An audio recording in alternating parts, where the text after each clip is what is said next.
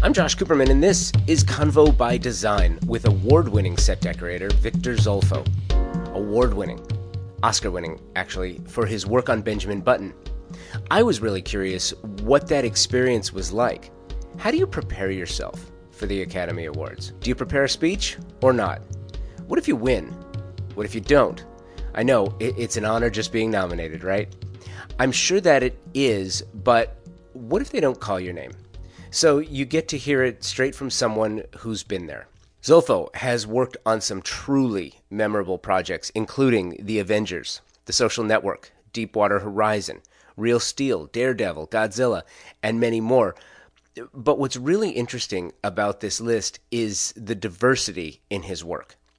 You have a range, yes, in genres, but two, look at the diversity in time and feel. Victor's job his art is taking words from a page and crafting an environment. So when you and I go see this movie, we believe that character, but also that the character belongs in that space. You're also going to hear Victor talk about films like Mr. and Mrs. Smith, the 2005 Brad Pitt Angelina Jolie film that was rumored to be the start of their relationship. But this film is really interesting as well for a, a number of reasons that actually have to do with the art direction and art department itself.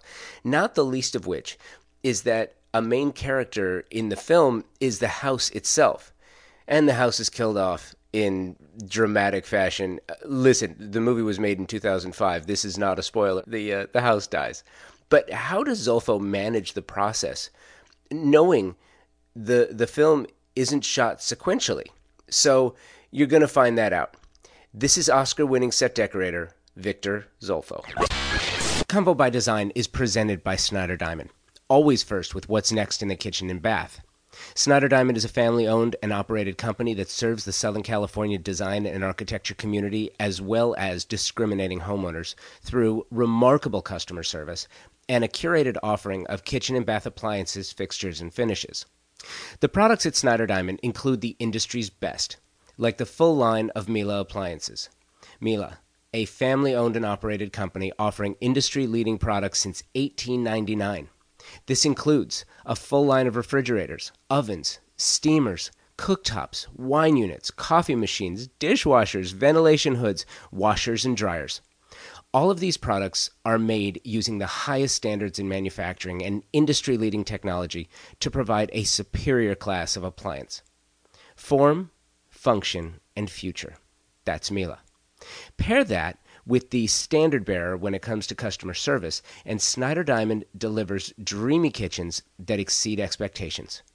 If that's not enough, right now and for a very limited time, Miele is offering some amazing and very generous rebates and offers. For details on these and to see the full line of Miele products, visit any of the three Southern California Snyder Diamond locations or visit online at snyderdiamond.com because now that we've talked about just about everything there is to talk about, start over. Exactly. Um, I was mentioning that I love the industry. Yes. I love I love set decorators. I love the art department within movie, television, within production. And my favorite reason is because you guys don't say no. Right. No is not an option. We can't. You can't. um, when did you start in the business? Oh, a long time ago. Uh, it was back in the 80s in New York, uh, in independent features, and uh, where when you were in the art department, you were doing everything. You were putting up wallpaper, you were installing kitchen cabinets, you were doing plumbing. Uh, it was like trial by fire. You had to learn how to do everything. Um, so that's how I got into the art department, and I stayed.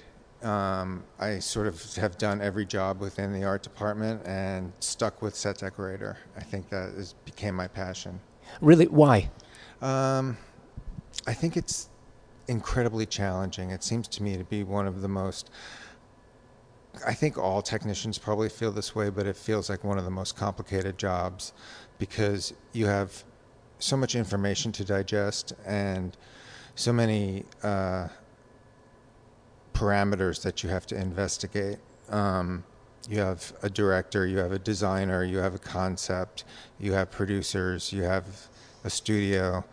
Um, it's a lot when you're talking about a creative uh, endeavor. Um, there's a lot of people to please. Um, and ultimately, you want to stay true to the director and the designer, but there are other influences on a daily basis. And I was mentioning before, you know, my, my background is in brand development, and er, earlier on, I worked with advertising agencies quite a bit. Advertising agencies also have art departments with, within them, but there is a different mentality. There's a there's a different idea, idealistic, kind of like we're all on the same team, pulling in the same direction. We're all in the same boat. That does not exist with, with that I did not find with within the advertising industry. But in, mm. in, in the movie making industry, you guys all seem to work together. I mean, why is that? Uh, I think it's because when you have a very good production designer and a strong director, there's so much leadership, and you are focused on one thing, which is that particular film. And so everybody is sort of reaching for the rafters together. Uh, you're you're all focused on the same thing. I guess it's not like in advertising where you might have many different clients and many different uh, things that you have to think about on a daily basis. We have the opportunity to invest wholeheartedly in in our concept and our main uh, point of view. So maybe that's the reason because everybody is sort of connected on this by the project, by the magnetism of the particular show. And uh, yeah, I, I think I think it's I think it's bigger than that too, though. I think you know, like w- when we were talking, I, I mentioned I, th- I think the talent, your talent, gets you there. Yeah. Your partnership and cooperation keeps you there. Right. And anyone who's who I've met, who's been in the business for any amount of time, all seems everyone seems to have that same mentality. Though, have you have you ever worked on a production where it wasn't that way? Um there are some that are more disjointed, um, where you feel that um, there are uh, many different concepts operating in the room, and you're trying to filter out what is your primary route to follow. Um, but those shows are few and far between, thankfully. And, and I bet they're not they're not as fun to work on. No, they can be really difficult because you you really have to uh, use your powers of deduction and interpretation to know which direction to follow because sometimes the information is not coming through clearly. Um, but like I said, most of the time, uh, you have a very strong production designer and very strong director, and they are what shepherds everybody through together. And let's let's make no mistake. This is wh- why that is so important is because your job, the art department's job, is to create the lives, to create the backdrop, to right. to basically create what the audience is going to see that's representative of the character's life. It's basically all of the unseen dialogue that's right. Starts in the art department. That's right. And so you, you know, you're not the actor. You're not speaking the lines, but you have to take the lines written by the writer. You have to take the stage direction. You have to take sort of the story, and you have to take anything else that you can glean from the words on a printed page and create an entire universe around that. That's right. Communication has to be key. It is. And, um, I think oftentimes you feel in the art department like you guys are all together and you have it down and you know what it's going to be. And then there can be surprises like, wow, that's a direction I didn't think we were heading in at all. Uh, and you all scramble back to your offices and deal with it and get out there in the field and make it happen. And um, that's part of what keeps it interesting is it's not all on the page. And even though in the art department uh, you can come up with a spectacular interpretation of what it is that you're doing, but unless the director and the talent and everybody else are being as forthcoming or as or are they engaged with the art department um, that's what really makes it a smooth everybody's on the same page.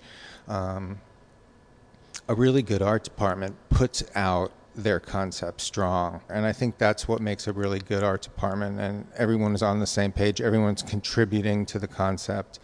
Um, and then when you feel like you know what you're doing, um, it really lets you become more creative and free with your options and your selections and your choices because you sort of know that the main concept is out there and everybody gets it. And that opens up your world as a decorator. That's that sounds remarkably comforting when somebody comes with that level of, of production value to establish what it's going to be. That also sounds like a rarity. Yeah, it is, and it's a that's what makes it such a pleasure. But a lot of times you just you don't either don't have the time, or you don't have the staff to have something like that in progress. I mean, um, a lot of times it is just about the designer, the art director, the set decorator, the construction coordinator uh, sitting around a table and all discussing who's going to do what, how we're going to do it, are we all interwoven thematically and on the same page, and then branch out to special effects, to wardrobe, to props, to make sure that all these other departments are in sync with what we're doing. So, um, whether it's on a grand scale, like I just described, or whether it's just brief meetings and hallway pickups, and uh, or we try to issue paperwork, but that's kind of gone the way of the dodo. Like I used to submit like massive set notes. Now it's sort of emails not so much big paper sheafs, but I still sort of put everything down. That's what keeps me organized. One of the greater frustrations that I've heard from the art department in recent years is the loss of prep and the loss of prep time in production. Have you noticed that as well? Absolutely. Um, the jobs get bigger and the prep time gets shorter. Um, I think it's just the way that things are getting done now, and the studio system has changed to more match the system, uh, the Netflix model, and the um, the immediacy of making films now. It's great. the The world has exploded, but the parameters have changed and the game has changed, and um, prep has definitely become precious. Um, sometimes I get called and I can't believe how little time there is to facilitate what we have to do. But, you know, I think it's what everybody knows is it's going to get done. It always gets done. Um, and that's a blessing and a curse. I mean, it is a blessing and a curse, and it's tradition, and it's like what we were just talking about. It it, it gets done because you don't say no, because you can't say no, and it, there are look, in every industry, you've got your divas. Totally mm-hmm. get it. But this is one of those industries where it doesn't matter quite the level of diva that anyone wants to be. It's going to get done. Right. Speaking of which, uh, there is something w- within the that set decorators this this this power that set decorators wield that I just absolutely love, and that is the ability to open the set. Yes. You do the work, you work cooperatively with the art department. You dress the set, you decorate the set, everything's in place. Shooting doesn't start until you say the set's open. Now, I mean, at some point you can you can carry that a little too far, and I'm sure that some have done that in the past, but I haven't seen that. I see set decorators take this take this power, take this position, and take this particular action very seriously. It's really cool. Oh yeah, absolutely. I mean, it's the culmination of all your efforts, and oftentimes it's the first time that the director and the talent are walking onto the set, and there is no one else better to answer the questions that come up than the decorator, um, because often that's what the questions are about, and um, there there are shows where you you bat a thousand. I mean, they walk on, they look at it, they thank you, and they start shooting.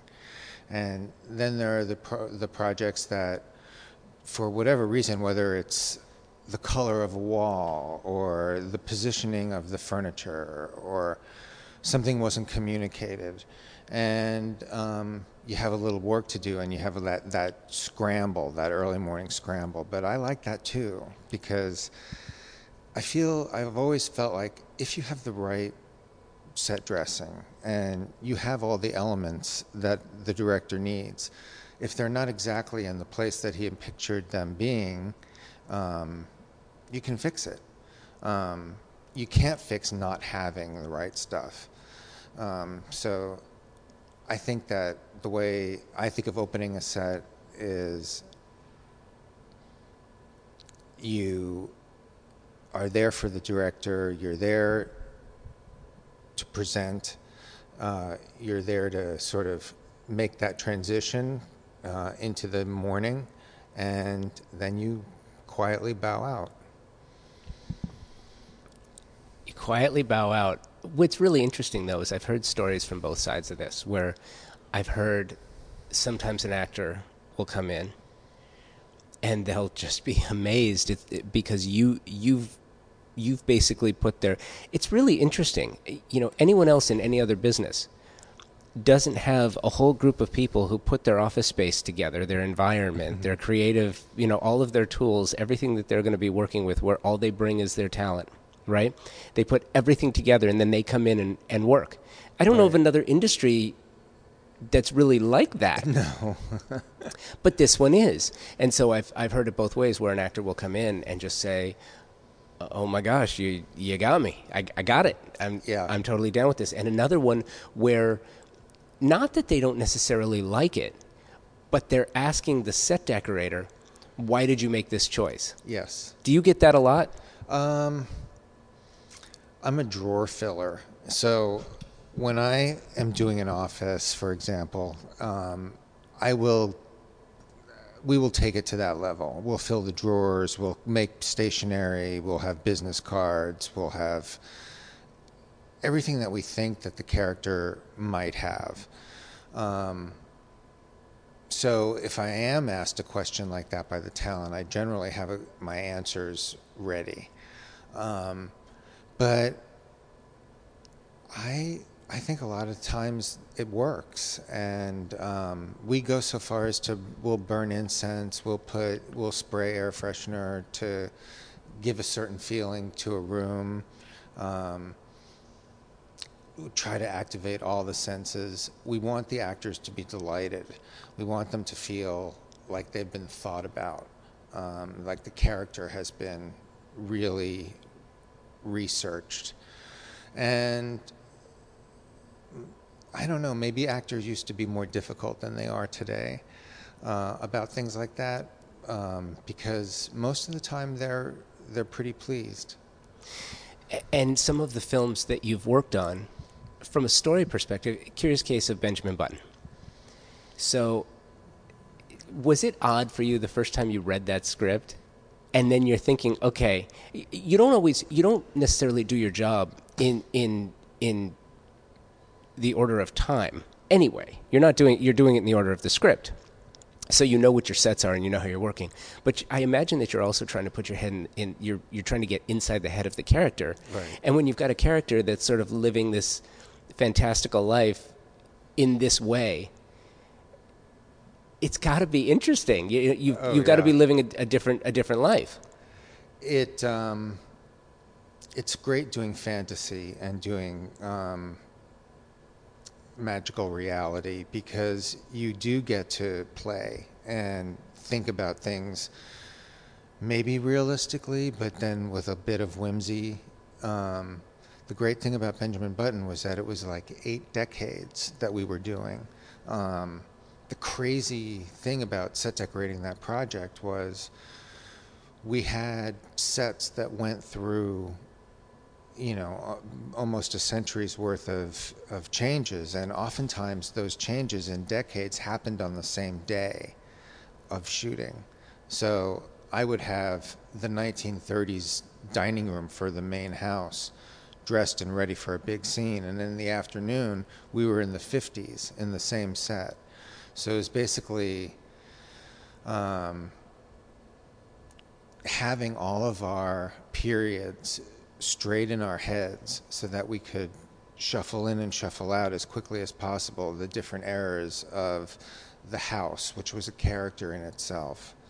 Um, I love things like that where you can think of a house as one of the characters in, in a movie uh, because you're not just thinking about the character, uh, but you're thinking about how a home evolves um, and how places evolve through time.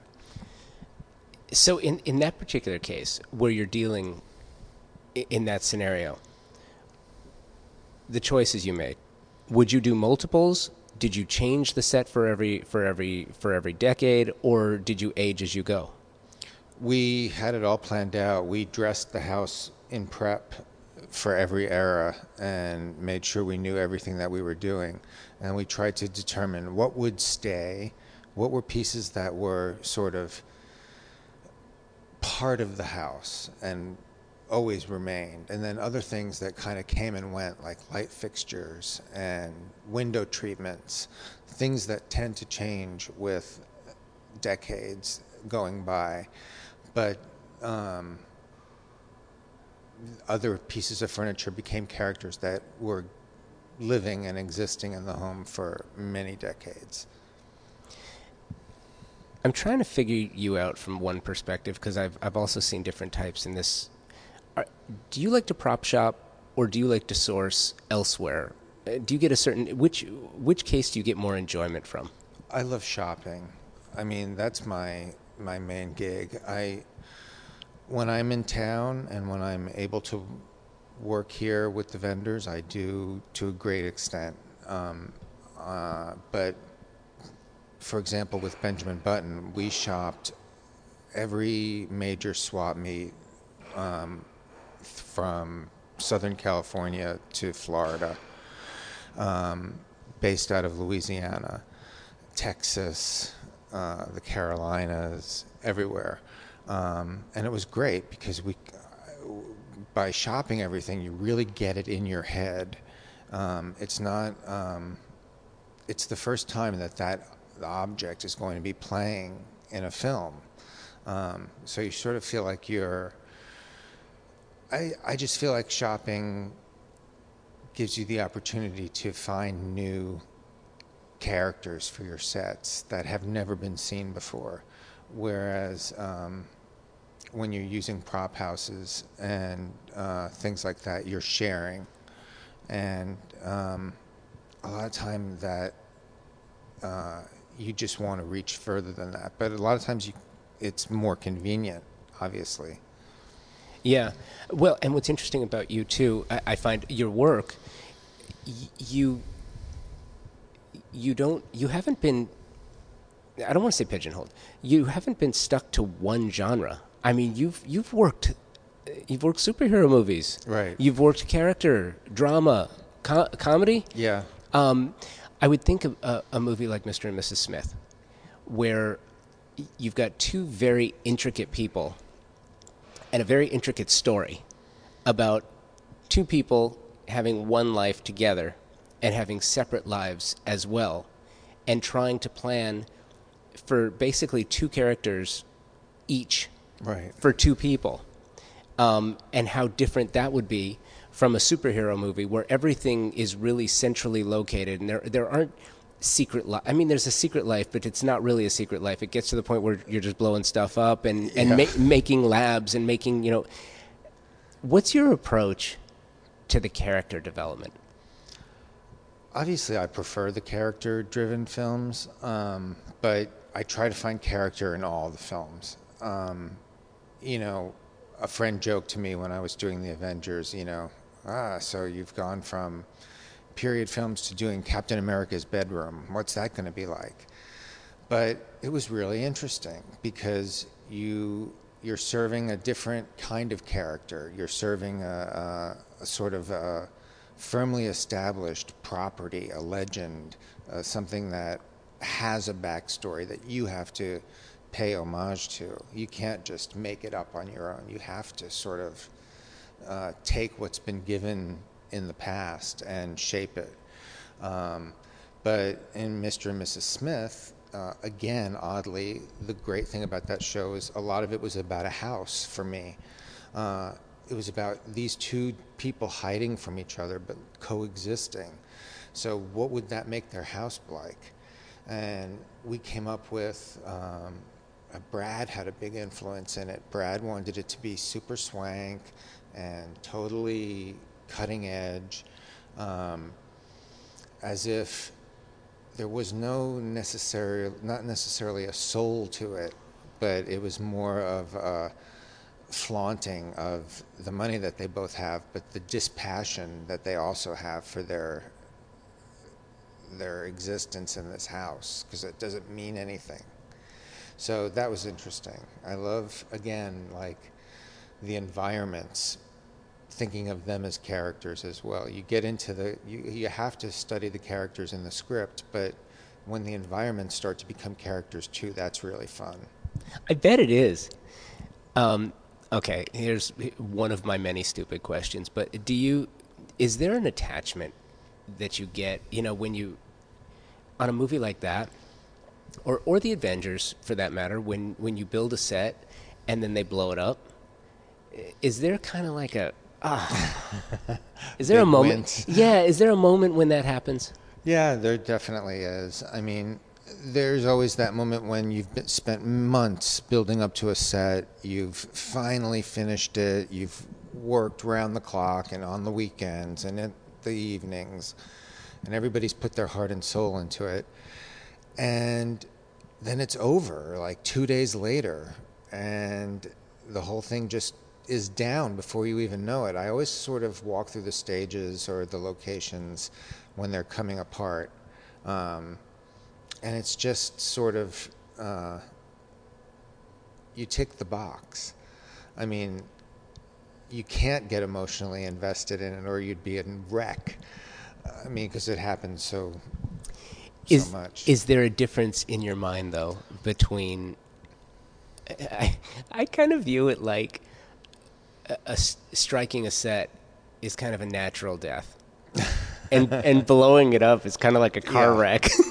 you know what I mean? Is there a difference? Yeah, blowing it up is so complicated. It's um, it's a whole process. I mean, you have to construct the set in a certain way to prepare for its demolition. You have to dress it in a certain way. You have to discuss with all the other departments what's going to happen to every item in that set for safety reasons, for special effects, for it's a it's a meal um, that everyone is seated at the table for. Uh, you can't just go, okay, action, and blow stuff up. Um, it's all specially fabricated and manufactured and um, much more complicated than, than the one second of airtime that it gets when it explodes. And let's not forget that Hollywood stories are made of things like a set decorator who has a, a- piece that's in a room that blows up and yet appears again in a scene later. That's right. I mean, there are Hollywood stories about things like that, and so you you have to, your attention to detail oh, yeah. has to because you know there are people who who look for Easter eggs. There are people who look oh, for things. totally. Especially now, um, nowadays it's crazy. You're constantly aware of that, and um, there are dead zones in your warehouse, your set dressing warehouse, where the minute something has appeared on screen or it's been established, it goes into the dead pile um, or the used pile um, because you don't want that thing appearing again elsewhere. Do you uh, do you have a lot of pieces that you've kept? Do you have your own miniature prop house? Do you have things that you've kept from productions? Practically none. No, no, okay. Because the question was going to be, you know, how do you know what you can take out again versus what you can't? Right. It's got to be a thing. Well, most things at the end of a production are saved, whether they're saved by the studio that's made the film or whether they uh, invite a prop house to come and purchase everything. Um, but it generally goes somewhere. The only time you can responsibly take something from a film is if there's a sale.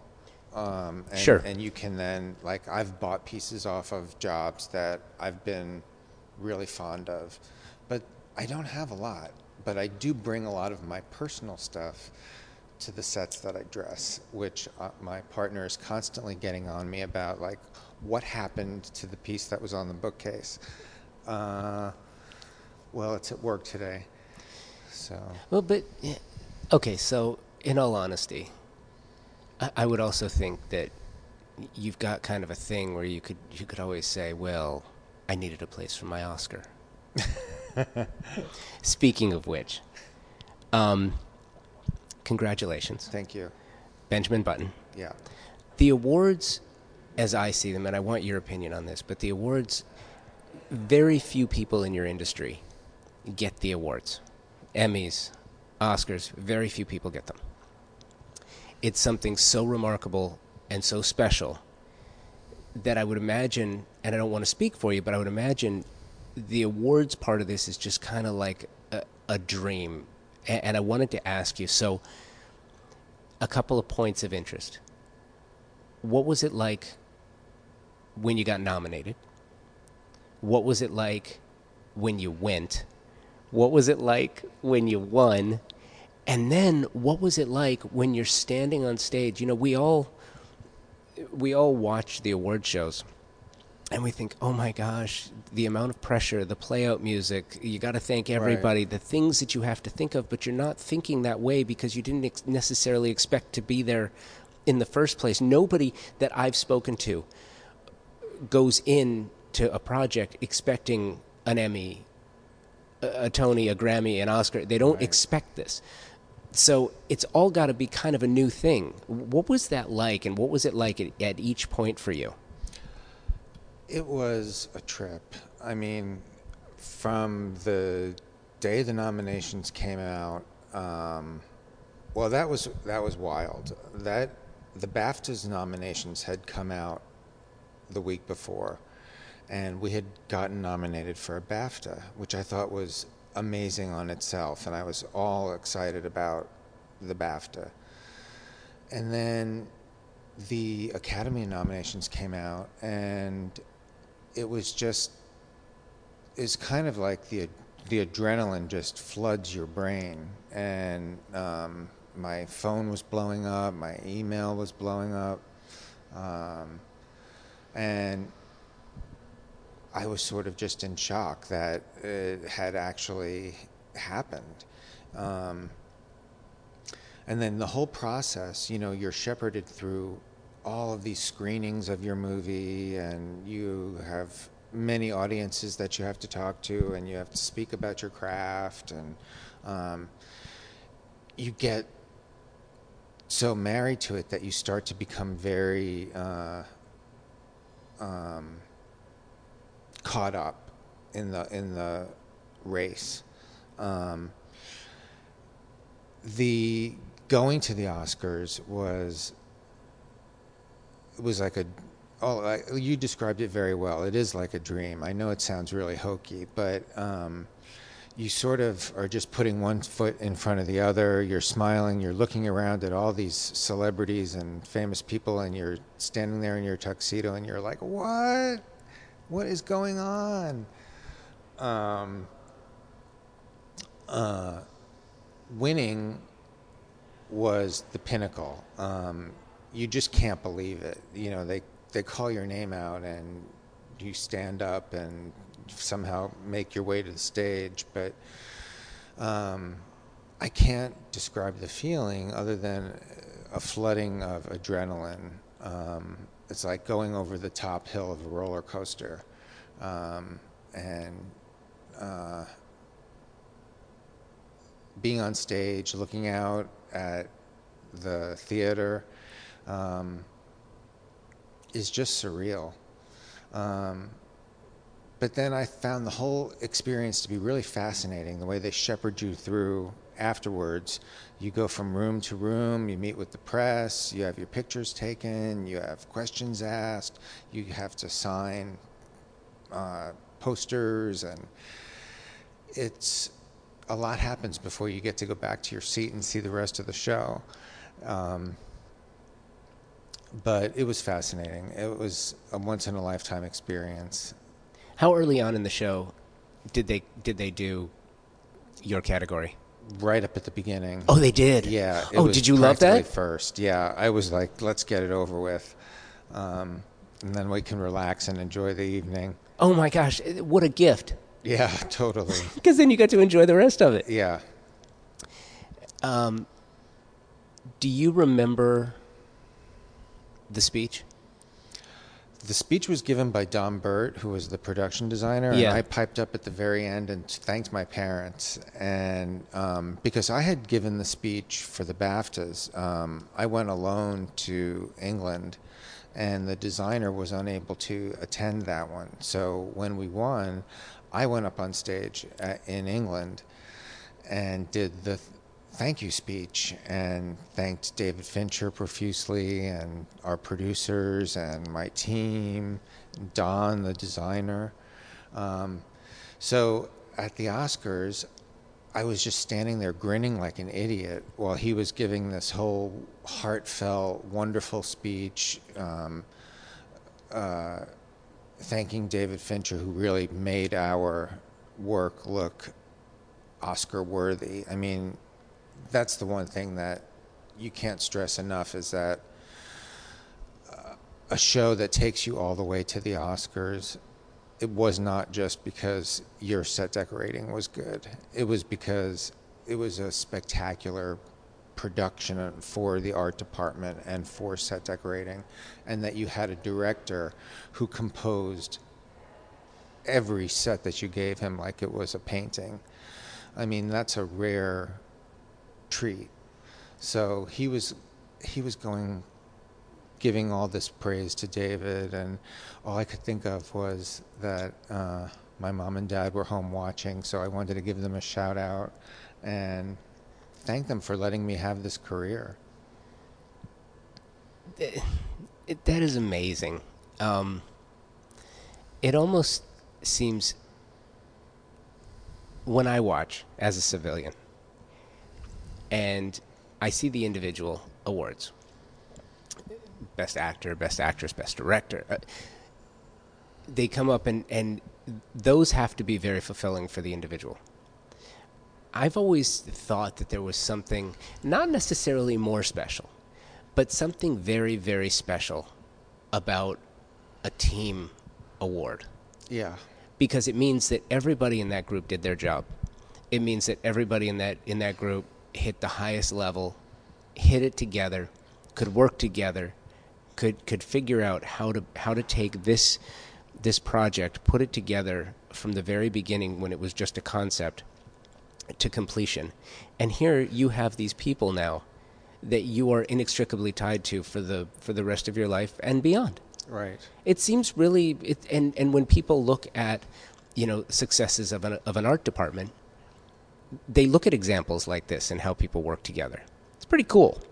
it's recognizable when it's happening. You sort of know it. Um, not that you're going to be end up uh, uh, being nominated for an award, but you know that everyone is at that level. Um, there were 11 or 13 nominations for Benjamin Button that year, um, uh, which just is indicative of how, like you're saying, how hard everybody worked and sometimes it's more than working hard. It's really being in sync and really understanding the what everyone else is doing.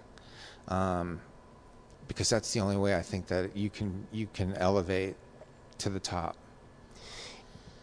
Is there is there a project or a list of projects? Are there are there things out there that that you would love the opportunity to work on? And if so, what are they? I would love to work on The Devil in the White City if it's ever. Um, Martin Scorsese owns the rights to it. Interesting. but um, it's turn of the century, uh, you know, Chicago World's Fair serial killer dwelling and killing the young people that come to town to work on the on the fair. It's just got everything that a decorator wants. You know, you're doing the first electric light World's Fair. I mean, that's just massive.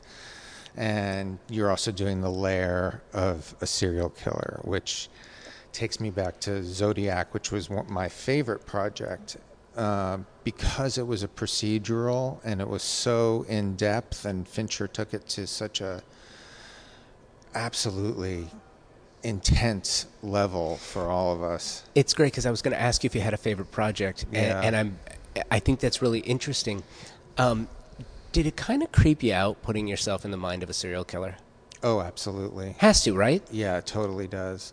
Um, and we worked very closely with Robert Graysmith, who was um, part of the case and wrote the books on the Zodiac killer, and he was our advisor. And we were shooting in the actual locations where the murders took place, and you'd have you'd be gathered around an automobile where a murder was about to happen, and you'd have Fincher explaining it in morbid detail to you, and it was way out there. It was, it was. That's why I loved it. It was uh, more than making a movie. It was really a, an experience. That is amazing. And you know what? This was also an experience. Um, thank you so much for taking the time. This was great. My pleasure. Thank this, you, Josh. This is great. Thank you. Convo by Design is proud to be working with Vondom Furniture. Design culture, it's the key to their success. It's what pushes them to consistently create new collections that give spaces a new dimension. They create dialogue between environment and form. Vondom pieces can transform the simplest space into one filled with glamour that is both unique and extraordinary. And isn't that what design is all about? Creating atmospheres where you can take hold of life and enjoy it to the fullest? Vondom products are simple and elegant, contemporary and exceptionally comfortable. Their crafted, modern, durable molded resin, glass, and metal designs are unique and they beg to be enjoyed. They search the planet for the right designers that embody the Vondom spirit and work together to create remarkable pieces into an exclusively Vondom mode of expression. And if you haven't seen Vondom before, you can check them out in uh, some of the Convo by Design videos you'll find on our YouTube channel. But you can find them in their showrooms at the D&D building in New York, Wynwood in Miami, and the Pacific Design Center here in LA, or online at vondom.com.